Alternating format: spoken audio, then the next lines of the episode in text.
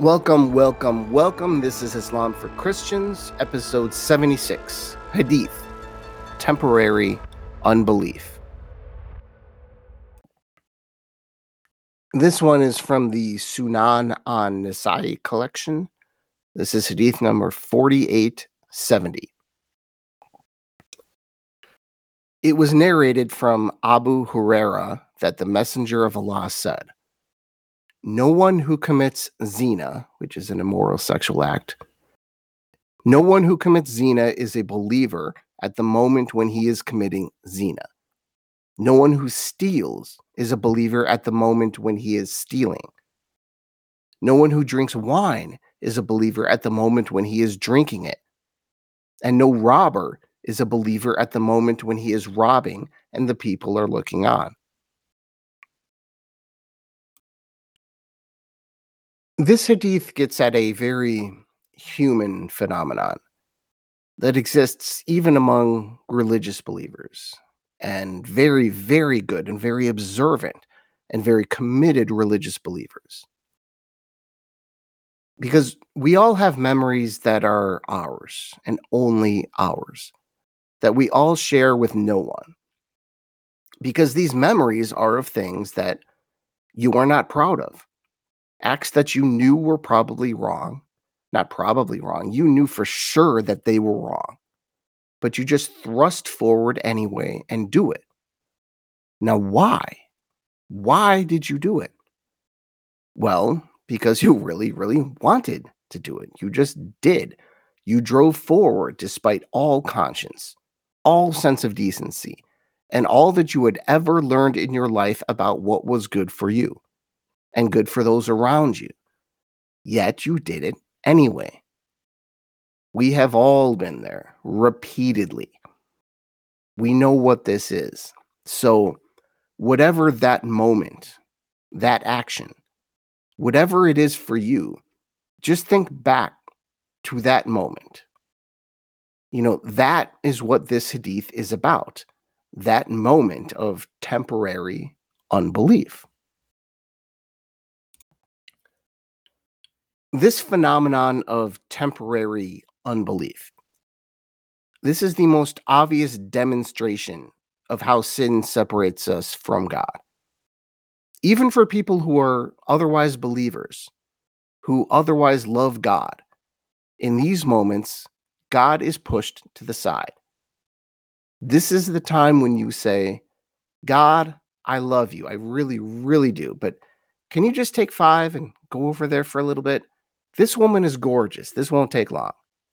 You know, can you just go uh, have a coffee over there for a little bit? Because I really, really want to take this particular thing. You know, I want to steal this thing. You know, God, can we just press pause on our relationship for a few minutes? Because these people are really going to judge me if I don't take a drink. When you do certain things and be honest with yourself, in that moment, was God on your mind at all? Was God a part of your moral calculus in any way? Well, no, he was not. Because if he was, you wouldn't have been able to go through with it. Because you cannot serve both two masters. As Jesus famously put it, you can't serve both God and money. You will love one and hate the other, and so on. Well, this applies to many things. It's not just money. You cannot serve God and sin. I think we'd all agree on that. But the thing is, it's not usually that cut and dry. If you spend your life serving only sin, I mean, yes, that is a thing. There are people like that, but those people are a very small portion of the population. So, are the people that live a life of uninterrupted virtue. You know, that's not who Muhammad has in mind here. Like, think of the, the saints or like Jesus. You know, he, he's talking about the vast majority of us. These people who live nothing but vice or live nothing but virtue, that's not who Muhammad has in mind here. He's talking about the vast, vast, vast, vast majority of us.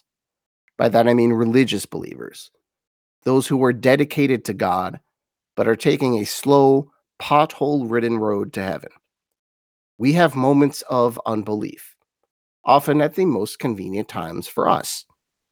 You know, if you were 100% believer 100% of the time, of course, these things would not happen.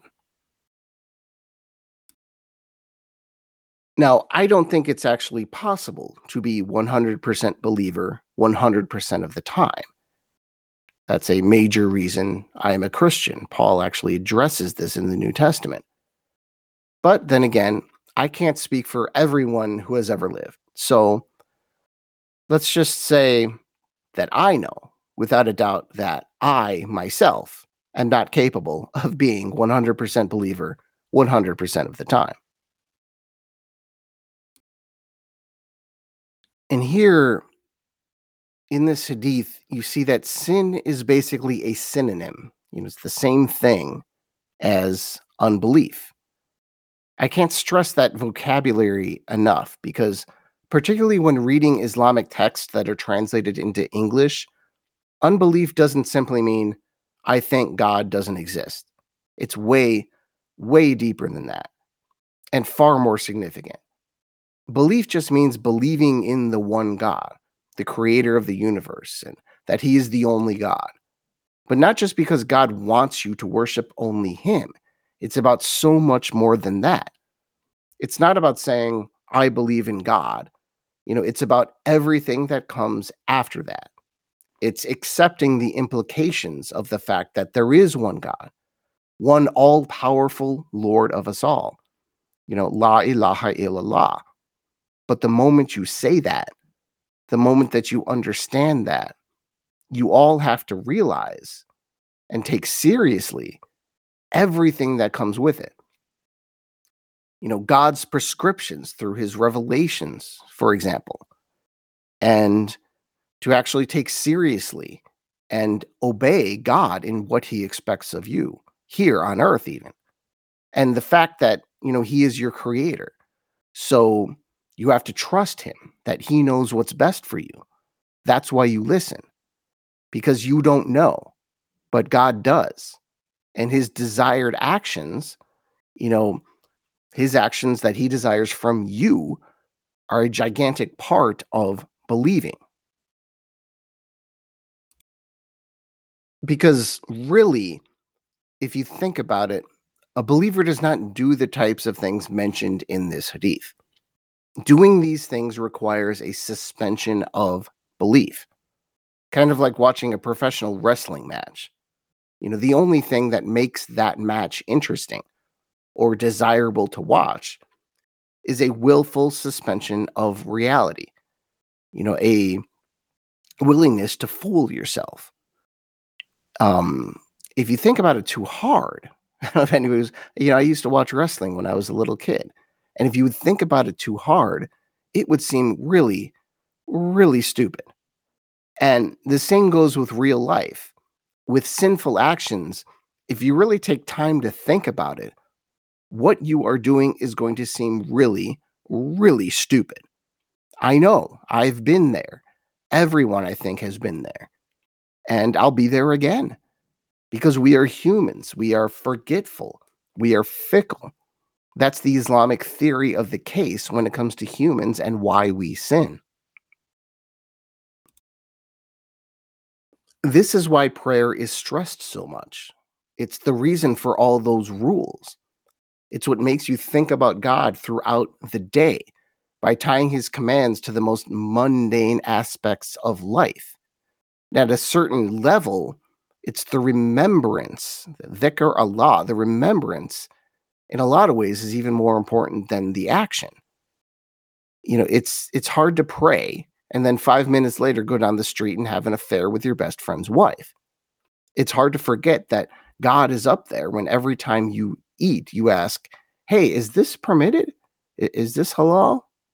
If you're under the burden of all these restrictions, it's just much much harder to push God to the side. Countless philosophers and theologians have said that generally, virtue is a habit. It's a collection of the things that you do that you are used to doing. Sin is a habit, and so is virtue. Islam places great emphasis on cultivating good habits, and for good reason. And for Muslims and really any religious believers, belief is a habit in a lot of ways. You know, and this habit of belief, it won't necessarily make unbelief impossible. I would argue that making unbelief impossible is actually impossible itself, but it will probably improve your belief average, so to speak. You know, your batting average or whatever sport that you watch, it will improve your average. So you find yourself in fewer of the situations that Muhammad is describing here. Because no one who commits an immoral sexual act is a believer at the moment when he is committing that act. And no one who steals is a believer at the moment when he is stealing. And no one who drinks wine is a believer at the moment when he is drinking it. And no robber is a believer at the moment when he is robbing someone. Thank you, and I'll talk to you next time. Inshallah.